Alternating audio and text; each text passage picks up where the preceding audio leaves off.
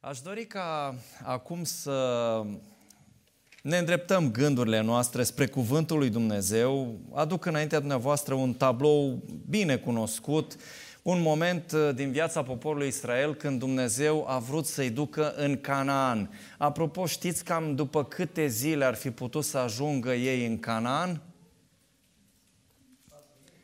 Undeva cam după 11 zile, cam așa ceva. Era distanța din Egipt până în zona unde a vrut Dumnezeu să-i ducă. Dar, pentru că n-au vrut, pentru că s-au împotrivit, pentru că au luat cu ușurelul făgăduințele lui Dumnezeu, în felul acesta s-au pus într-o situație în care Canaanul nu le-a mai fost dat pentru că nu l-au vrut.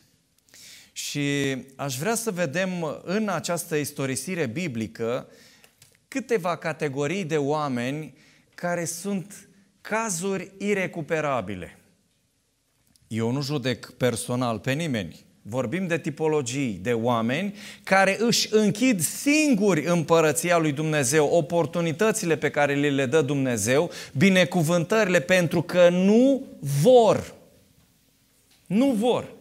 Dumnezeu le-a zis, uite, Canaanul este în fața voastră, mergeți, iscodiți-l, cât vreți să cuceriți din el, tot vi-l dau, zice Dumnezeu. Nu pune limite. Însă, imediat după ce au venit din uh, iscodirea țării, 10 dintre iscoade, ăștia sunt negativiști, ăștia sunt irecuperabili. Orice ai face bine, ei găsesc chichița aia negativă să pună un mod, să pună o virgulă, să pună ceva care să strice tot. Era un uh, frate într-o comunitate și mi-aduc aminte, eram la școala de sabat, să făcea școala de sabat de la Amvon. Și la un moment dat, sora care conducea studiu uh, întreabă ce motive de mulțumire aveți la adresa lui Dumnezeu? Ce motive de bucurie? Și au zis unii frați, unele surori, motive de mulțumire, de bucurie. La care fratele zice, Sora, ce tot atâtea motive de bucurie? Noi avem probleme acasă. Dar el avea probleme tot timpul. Înțelegeți? Încruntat, așa, foarte serios, foarte supărat. Și dacă programul ieșea brici și totul era foarte fain, la urmă zicea, a, chestia aia nu, nu, aici nu, n-a fost bine, acolo n-a fost bine. Și întotdeauna era capsat pe zona asta negativă, zona asta de nemulțumire, de frustrare, de critică. Și așa a murit. Așa a murit. Înțelegeți? sunt cazuri irecuperabile. Pentru că oamenii aceștia și-au format gândirea pe un pol negativ. Și orice ar fi bine, frumos în viața lor, nu reușesc să-i mulțumești. Ei văd întotdeauna lucrurile în negru. Ei, și așa s-a întâmplat și cu cele 10 iscoade. Se duc în țara Canaanului, văd țara, o țară bună, frumoasă, plină de roade, uh, pe care Dumnezeu vrea să le dea. Și ce da, într-adevăr, țara e bună, e frumoasă, cum zici, da, versetul 27, cu adevărat este o țară în care curge lapte și miere și iată-i roadele, dar și asta răstoarnă tot. Și începe. Poporul de acolo, suriași, pe lângă ei, parcă eram niște lăcuste. Ne mănâncă în dinții ăștia. Ce vorbești? Ce țară? Nu, nu există așa ceva. Nu mergem nicăieri. Și ghițiți cine înclină mai mult balanța? Un negativist sau unul care este realist și optimist în același timp? Un negativist. Unul de ajuns să ai și poate să fie 10 din ăștia, da, să ai 10 și 2. E clar, balanța înclinată în partea cealaltă. De ce?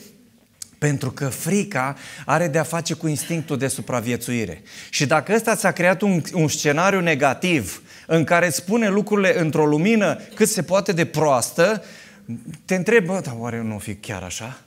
N-ar fi bine să mă pun eu la adăpost? N-ar fi bine să nu mai încerc nimic? N-ar fi bine să nu mai întreprind nimic? Mai bine stau eu pe coaja mea, ce să mă mai duc eu să mai uh, lupt, să mai cred eu în Dumnezeu, să mă mai rog? Nu mai fac nimic. Mă duc în zona asta a conservării. Și dacă mai sunt și incisivi și amenințători, atunci lucrurile stau și mai grav. Pentru că sunt contagioși negativiștii. Au început să descurajeze poporul până când s-a ajuns la o isterie din asta generală. În care poporul a început să plângă, să cârtească împotriva lui Dumnezeu. Zic, dar cine ai scos pe noi din Egipt, de acolo, din robia aia unde luam bice pe spinare și unde ne băteau egiptenii și aveam așa la secundă programul de muncă făcut. Acum ne-ai pus, ne-ai dus în pustia asta, trebuie să ne organizăm, trebuie să ne căutăm de mâncare. De asta unii oameni suspină foarte mult după vremurile totalitariste, că nu vor să mai gândească. Nu vor să întreprindă nimic. Mai bine îți faci altul programul, bă, bun cum o fi, dar decât să stai tu să gândești, să te descurci, să îți bați capul cu anumite probleme, mai bine să-ți facă alții programul. Bă, mai bine era atunci, că ne dădea de lucru. Da, ne dădea de lucru, dar îți dădea de lucru. Și nu mai aveai niciun orizont deschis, nu puteai să, să faci nimic. Și de asta foarte mulți stânjesc după vremurile acelea. De ce? Pentru că nu vor să-și asume responsabilitatea pentru viața lor. Toată adunarea, spune versetul 14, a ridicat glasul și a început să țipe și poporul a plâns în toată noaptea aceea. Ei, imaginați-vă o, o mulțime de plângăcioși, isterici și oarecum furioși, că au fost scoși din robia egipteană și că Dumnezeu vrea să le dea o țară bună în care curge lapte și miere. Și au zis unii către alții, hai să ne căutăm o căpetenie și să ne întoarcem înapoi. Unde? În robie. Unor oameni le este atât de frică de viitor încât idealizează trecutul într-o manieră grotească, efectiv. Le este atât de frică de viitor, le este atât de frică să lupte, să meargă înainte, încât zici, bă, atâta de fain era când stăteai cu rația, când stăteai cu o grămadă de lipsuri, când stăteai la coadă la toate, atât de fain era atunci. Și nu spun că nu erau unele lucruri interesante și poate că unele chiar mai bune decât sunt acum în anumite aspecte, că fiecare epocă, fiecare perioadă și are avantajele și dezavantajele ei. Dar de ce să nu vezi partea bună a lucrurilor, partea plină a paharului? Au început să țipe, să strige, toată noaptea. De ce ne-ai scos din Egipt? Vrem înapoi, vrem înapoi, vrem înapoi. Până când, plângând, plângând și se acumulează nemulțumirea asta ca un bulgăre de zăpadă, devine isterie, devine furie, devine mânie. Păi, dar cine ne deranjează pe noi, mă? Care e ăla care vrea ca să ne ducă pe noi cu forța? Ia dă-l încoace că rezolvă imediat. Pietroaie și gata, am terminat. Cât sunt doi? A, ăia cu uh, credința în Dumnezeu, că vor să ne ducă în Canaan. Că... Nu, no, îi rezolvăm imediat. Pietroaie și dacă nu intervenea Dumnezeu, așa s-ar fi întâmplat. Oamenii aceștia sunt irecuperabili, dragii mei, negativiștii, plângăcioșii aceștia, isterici, pesimiști, care tot timpul trăiesc cu o aură a, a blestemelor, a calamităților, a nenorocirilor în viața lor. Totul este un scenariu negativ. Și n-aș vrea să credeți că mă duc în zona aceea a, a idealismului în care zicem, na, nu, nu, nu o să fie necazuri, probleme în lume. Nu, vor fi. Dar ce spune Hristos? În lume veți avea necazuri. Plângeți-vă, crămăluiți-vă, fiți pesimiști, că e greu, tată, în lume. Nu? Așa zice Hristos. Dar îndrăzniți, căci eu am biruit lumea. Este cu totul altceva. Adică nu-ți spune lucrurile doar în roz, îți spune o să ai și bine, o să ai și rău, dar îndrăznește. Eu am biruit lumea. Și le-a spus Dumnezeu, uite, vă pun în față țara. Aveți de luptat, dar mai mult o să lupt eu cu ei decât voi. Dar vă dau țara. Nu, no, noi nu vrem. Fricoșii lași care se și coalizează sunt un pericol pentru lucrarea lui Dumnezeu. Când sunt luați, dacă ei unul câte unul, bă, ce ai, care e problema? A, nu, nu, nu, nu, nu, nu eu. La un moment dat avusesem un comitet și uh, după ce a trebuit să implementeze anumite lucruri, frații și surorile au fost loviți de amnezie și de Alzheimer. Nu-și mai aduceau aminte niciunul, dar ce am votat noi așa ceva? Nu! Și am zis, ia dați voi cu plevaisul de acum la fiecare hotărâre, ca la orbi. Și scriem cu literă și cu subiect și cu predicat, dați cu subsemnatul și când implementăm lucrurile astea să nu mai, să nu mai uitați. Și când a trebuit să uh, implementăm hotărâre, da, am zis noi așa ceva, scrie. A, da, e cumplit. Să nu-ți asumi viața, să nu-ți asumi hotărârile, să nu-ți asumi că ai spus anumite lucruri bune, rele, cum ar fi, da, le-am spus. Și să știți că lucrurile acestea sunt atât de bine implementate, irresponsabilitatea asta existențială, chiar în copii, pe un mult la școală, ă, face o trăznaie, vorbește, aruncă prin clasă cu obiecte, îl văd, îți cu ochii pe el. Ce faci, mai? Dar nu eu. Pe cum nu? Că te-am văzut, uite acum mă uit la tine. Dar nu eu. Atât de tare s-a ajuns la irresponsabilizare, încât te uiți la el, îl vezi, îi spui, îl văd și ceilalți și spune, dar nu eu am făcut așa ceva. Și atunci, la ce să te mai aștepți? Da? Dumnezeu le-a pus în față țara Cananului și le-a spus, uite, vreau să ajungeți în țara aceasta Cananului, vă dau și luați separat fiecare dintre ei, mă, eu să dau cu piatra, nu, nu, nu, dar hai că ne alegem o căpetenie, hai că ne unim mai mulți. Și atunci când se unesc mai mulți, zicea maestru Tudor Gheorghe, jagardelele întotdeauna se unesc. Ăia care sunt puternici sunt solitari, sunt singuri. De ce? Că sunt asumați, sunt puternici, au opinie, știu să lupte și nu le este frică. Dar ceilalți se coalizează. Și este o coaliție din asta monstruoasă a oamenilor care nu-și asumă, dar când sunt în grup, devin un adevărat monstru. Și când energia aceasta negativă și pervertită, da, coordonată de, de, o, de o minte uh, destructivă, se coalizează și se amplifică, e dezastru, nu mai poți. Când s-a dus bulgările la vale, nu mai poți opri. Și a trebuit să intervină Dumnezeu și a zis, stop până aici. A intervenit Iosua și Caleb și a spus, nu vă răzvrătiți împotriva Domnului, nu vă temeți de oamenii din țara aceea, căci îi vom mânca, ei nu mai au niciun sprijin, Domnul este cu noi, nu vă temeți de ei. Îmi place atât de mult spiritul lui Iosua și al lui Caleb. În momentul în care uh, văd necazul, în momentul în care văd provocarea, pe ei nu interesează majoritatea, nu interesează cât de mult sau puțin sunt de partea cauzei lui Dumnezeu, interesează că Dumnezeu este cu ei. Și asta nu este o irresponsabilitate, ca în poanta aia cu oltenii, când uh, au primit uh, veste că vin turcii peste ei și oltenii au zis, le declarăm război turcilor. Și Marile Putere a zis, hai să, să-i calmăm cumva, da? Cum facem să-i calmăm pe ăștia, să-i împăcăm? Hai să-i aducem la masa negocierilor. Îi întreabă pe Uh, ăștia pe olteni, bă, cât sunteți? 10.000 pe ăștia pe turci, cât sunteți? 120.000 la care zice, băi mărine, unde îi îngropăm pe toți ăștia? da? Asta este optimismul inconștientului, da? Însă aici vorbim despre un optimism bazat pe făgăduința lui Dumnezeu, nu pe niște utopii sau pe niște imagini deformate, da? Uh, în care exagerezi realitatea și ți se pare că ești mare zmeu, uh, dar tu de fapt ești vai de capul tău și atunci o faci pe grozavă. Nu despre asta vorbim, ci vorbim despre acei oameni ai lui Dumnezeu care au făgăduința lui Dumnezeu, au planul și se duc înainte indiferent ce ar fi. Păi mă, dar cât sunt împotriva noastră? Nu contează, noi suntem de partea lui Dumnezeu și Dumnezeu este cu noi. Sesizați diferența? Este extraordinar. Să ai credința asta în suflet. Când faci un lucru bun, ești convins că este un lucru bun, că toți sunt împotriva ta, nu contează. Eu merg înainte pentru că Dumnezeu este cu mine. Ceea ce fac eu este bine. Dacă Dumnezeu va îngădui să cad, voi cădea. Dar, câtă vreme Dumnezeu îmi promite că este cu mine, eu merg înainte. Sunt extraordinari Iosua și Caleb.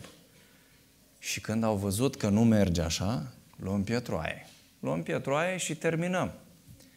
Intervine Dumnezeu și spune, până aici, până când mă va nesocoti poporul acesta? Observați că Dumnezeu ne lasă să ne turăm așa în nebunia noastră. Nu vorbește prea mult. Dumnezeu nu, nu înșiră multe cuvinte. Vechiul Testament în ebraică, în limba originală, da? În limba originală, nu manuscrisele originale nu mai avem. Dar avem doar copii foarte vechi.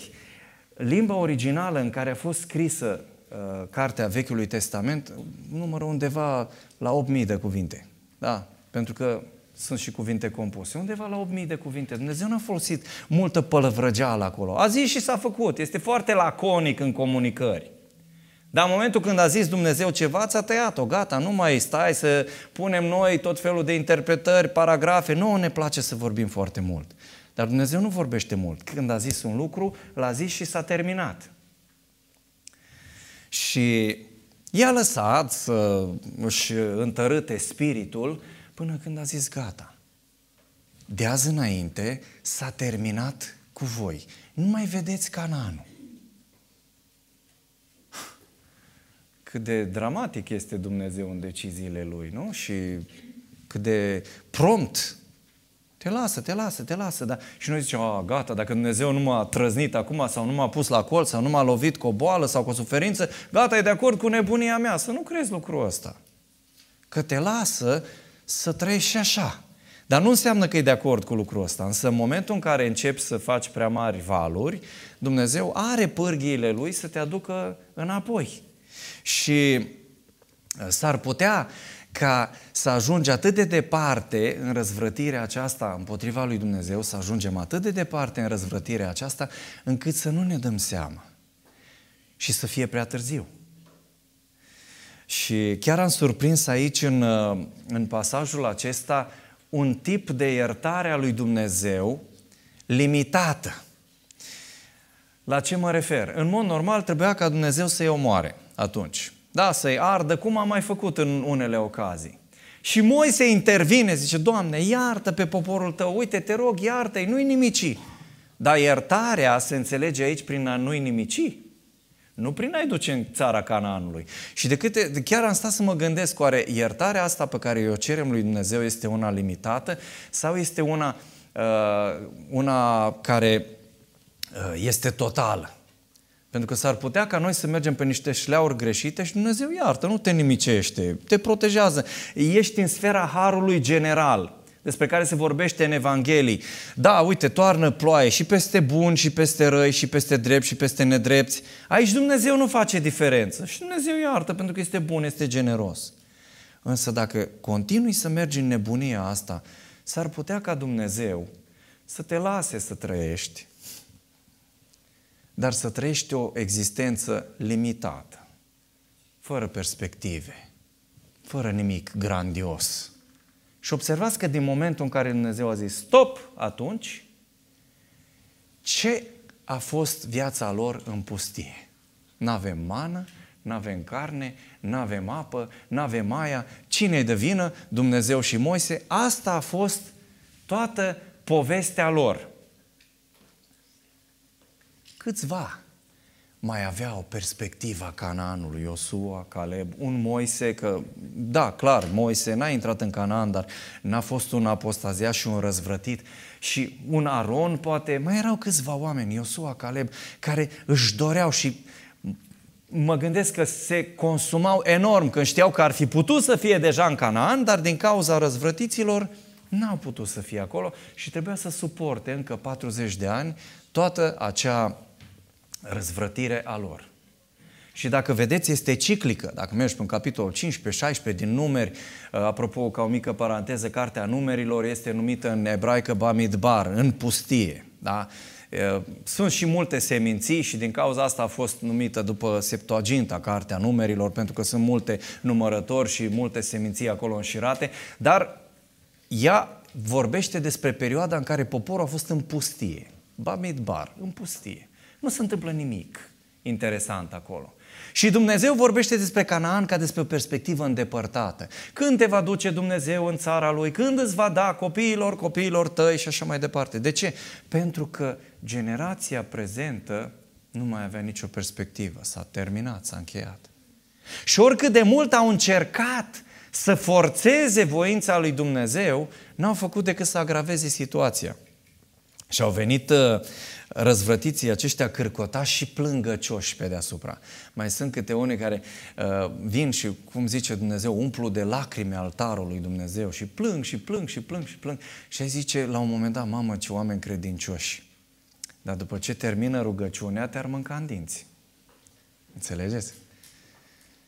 E un fel de, nu știu cum să o numesc din punct de vedere psihiatric, poate că ne ajută niște medici, dacă, dar e un fel de iertați-mi licența asta omiletică, nu este de specialitate, un fel de bipolaritate spirituală, la nivel mental nu știu cum se numește, în care acum e Sfântul lui Dumnezeu, te rogi, faci ritualul și așa, și după aia în secunda 2 iei barda și ești în stare să, să faci absolut orice. În categoria asta erau. Deci acum au luat pietre și acum s-au pocăit, au început să plângă. Vai, Doamne, te rugăm, fii cu noi, iartă-ne, te rog, dă-ne cananul. Dar Dumnezeu nu este om să-l poți păcăli și să-l uh, sucești așa ca pe oameni. Pe oameni îi mai păcălești, mai pui două, trei lacrimi, o intonație mai hotărâtă, așa, în glas, în argumentație și zici, bă, mai lasă-l, dă pace, da? Na, mai treci cu vederea, însă Dumnezeu știe tot, de la cap la coadă, cum se întâmplă lucrurile. Și în momentul când au venit să, uh, să-și ceară iertare lui Dumnezeu, uh, spune versetul 39 din capitolul 14, că Moise a spus aceste lucruri tuturor copiilor lui Israel și poporul a fost într-o mare jale. Adică Dumnezeu i-a lepădat 40 de ani, că nu va intra nimeni în țara Canaanului din generația peste 20, și că asta e hotărârea lui Dumnezeu și au început să fie într-o mare jale. Dar nu este o mare jale în care să-ți dai seama, bă, chiar am fost nebun, chiar m-am dus aiurea, chiar nu mai vreau să fac lucrurile astea. Și nu e vorba de greșeli punctuale, că noi ne focalizăm numai pe punctele astea câteva. Bă, a fost acolo, a făcut aia, a zis aia, pac, pac. Nu, e vorba de un stil de viață dus un stil de viață dus la extrem, prin care pur și simplu te duci într-o direcție greșită și ești atât de montat emoțional să faci lucrul ăsta în răzvrătire și împotriva lui Dumnezeu și împotriva celorlalți. Și Dumnezeu zice nu. Eu nu pot fi mințit. Eu nu pot fi păcălit. S-au sculat dis de dimineață a doua zi, n-au ținut cont că le-a spus Dumnezeu, nu o să fiu cu voi. S-au sculat dis de dimineață, versetul 40, și s-au suit pe vârful muntelui zicând, iată-ne, suntem gata să ne suim în locul în care a vorbit Domnul, căci am păcătuit. Păi ziceți dumneavoastră, sunt normali oamenii ăștia la cap? Adică Dumnezeu îi spune, bă, haideți acum că sunt cu voi, suntem pe val, vă dau țara Canaanului. Nu, plângem, ne isterizăm, suntem în stare să-i omorâm pe cei care vor să ne ducă acolo și când Dumnezeu spune gata, s-a terminat, vrem să mergem să cucerim Canaanul. Exact pe dos. Exact pe dos. În contratimp cu Dumnezeu.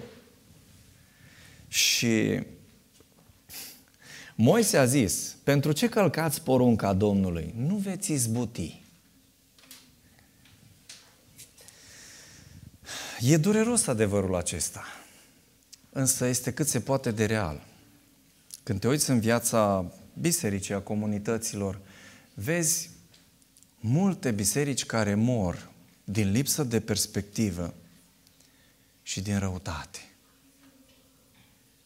Lipsă de perspectivă, s-ar putea cu oamenii să fie de treabă, dar nu au nicio perspectivă să, să facă ceva. Sau din răutate. Se macină unii pe alții cu răutate, astfel încât biserica moare, se sufocă. Și ziceam într-o predică, într-o biserică, fraților, cred că și aici trebuie să îngroape Dumnezeu o generație până la 40 de ani ca să se schimbe ceva. Vai, frate, dar cum să zici așa ceva, auzi? Să murim noi, să ne vrei... Nu, fraților, dar luați în context ceea ce am spus. Comitete peste comitete, de ce? Care e scopul? Să vă împac unii cu alții. Vizite peste vizite, de ce? Să vă ascult poveștile și nebuniile. Nu le pot descrie, deci sunt niște chestii care efectiv trec de domeniul științificul fantasticului. Da? Deci niște copilării și niște, niște lucruri de joasă speță încât e greu să le descrii. Zic, care e perspectiva, misiunea, dezvoltarea? Unde, unde vedeți că merge? Se duce doar în jos.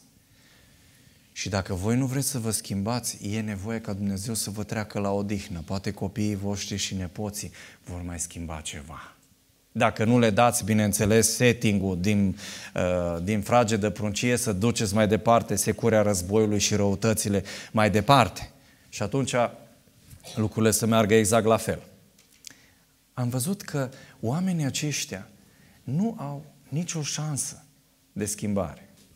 Teoretic există și găsim din punct de vedere teoretic explicații teo- cu Harul lui Dumnezeu care da, ne recuperează și da, te recuperează dacă vrei.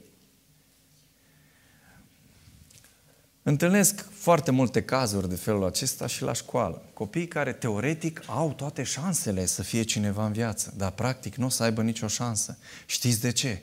Pentru că mediul în care sunt este foarte toxic și doi, nu vor să se schimbe. Există pârghii, există ajutoare sociale de la stat, există cadru educațional, există tot ce vrei, metodologii, dar practic n-au nicio șansă. Teoretic da, dar practic n-au nicio șansă că mediul în care se află este toxic. Și doi, nu vor să se schimbe.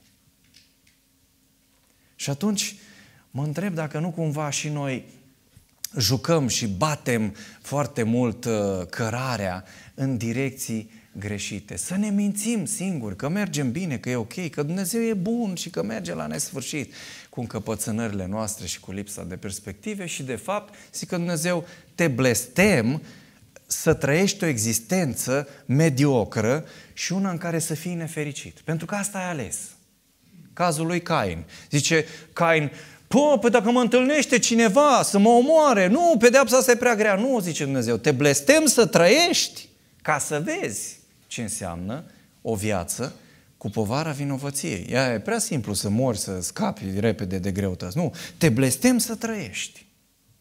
Și câți oameni nu trăiesc sub blestemul acesta, oare?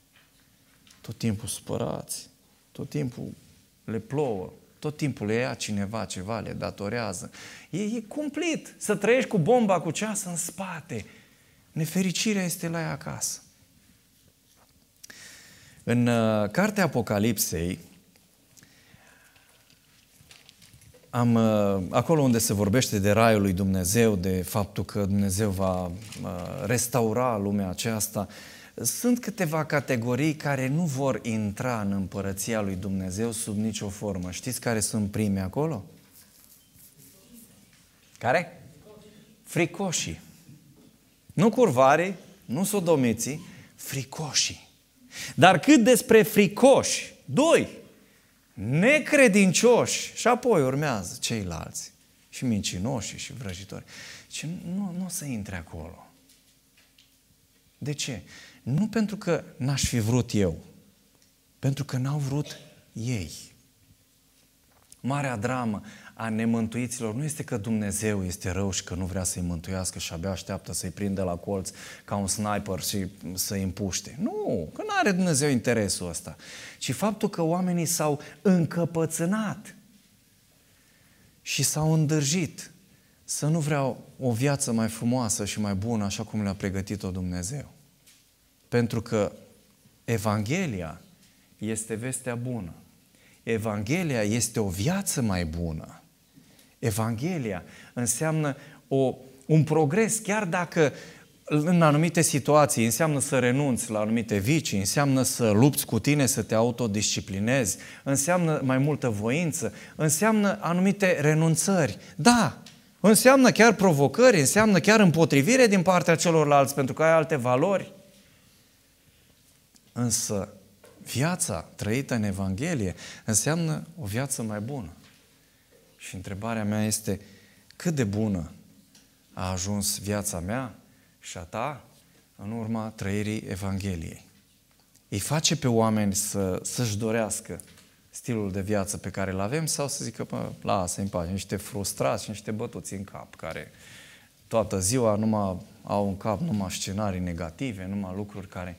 Nu, Uitați-vă la Iosua și la Caleb, uitați-vă la Moise, uitați-vă la Elisei, uitați-vă la, la toți profeții lui Dumnezeu. În momentul în care apăreau, oamenii luau poziția de drept, chiar dacă îi urau mulți dintre ei. Vorbește omul lui Dumnezeu. Și când vorbește omul lui Dumnezeu, viața se schimbă. Dacă lupți împotriva cuvântului lui Dumnezeu, viața ta se schimbă, dar în rău. Și s-ar putea să nu te mai poți întoarce niciodată pentru că Dumnezeu nu va lupta, chiar spune, Duhul meu nu se va lupta pururea cu omul, da, în, ge- în cartea Genezei, că nu este decât carne păcătoasă. Și răbdarea lui Dumnezeu are limite. Nu știu uh, cum uh, primim noi cuvântul acesta din partea lui Dumnezeu, dar pe mine să știți că de multe ori mă pune pe gânduri faptul că Dumnezeu nu va sta la nesfârșit să mă dădăcească. Îmi pune în față binecuvântările, îmi pune în față resursele și fă ceva cu ele. Dacă eu stau și nu vreau să fac nimic, nu mai este vina lui Dumnezeu, este strict vina mea. Și s-ar putea să duc o viață de credință, cu ghilimele de regoare, blestemată spre mediocritate și spre a nu se întâmpla nimic. Și te miri că trăiești 20-30 de ani și faci cancer. Cum mă că a fost vegan, a fost vegetarian? Foarte bine. Dar bomba cu răutate era în spate. Cum se întâmplă lucrul acesta? De ce? Păi uite așa. Dumnezeu aduce lumină prin cuvântul său și aș vrea să înțelegem că acolo unde este Dumnezeu trebuie să apară acea bucurie a mântuirii și trebuie să apară acel entuziasm. Nu uh, augmentat într-un mod fals, ci acel entuziasm produs de credință și de încredere în Dumnezeu. Și orice s-ar întâmpla în viața noastră, Dumnezeu poate să ne folosească ca niște schimbători de opinii, de mentalități și de vieți. De ce nu? Dacă oamenii vor alege să urmeze pe Dumnezeu. Dumnezeu să ne ajute, dragii mei, să, să nu ne îndârjim, să nu ne încăpățânăm și să mergem pe urmele pe care au mers cei din poporul Israel, pe care noi îi judecăm, dar de multe ori facem exact la fel sau chiar mai rău. Dumnezeu să ne ajute ca viața noastră să fie una luminoasă, plină de speranță, plină de bucurie, de încredere. Și orice s-ar întâmpla, Dumnezeu este alături de noi. Uh, chiar în cele mai dramatice situații, Dumnezeu se descrie ca fiind apărătorul copiilor săi. Și atunci, dacă Dumnezeu este pentru tine, cine ar avea curajul să mai fie împotriva ta? Și dacă ar fi împotriva ta, nu poate să fie decât ridicol. Amin. Amin.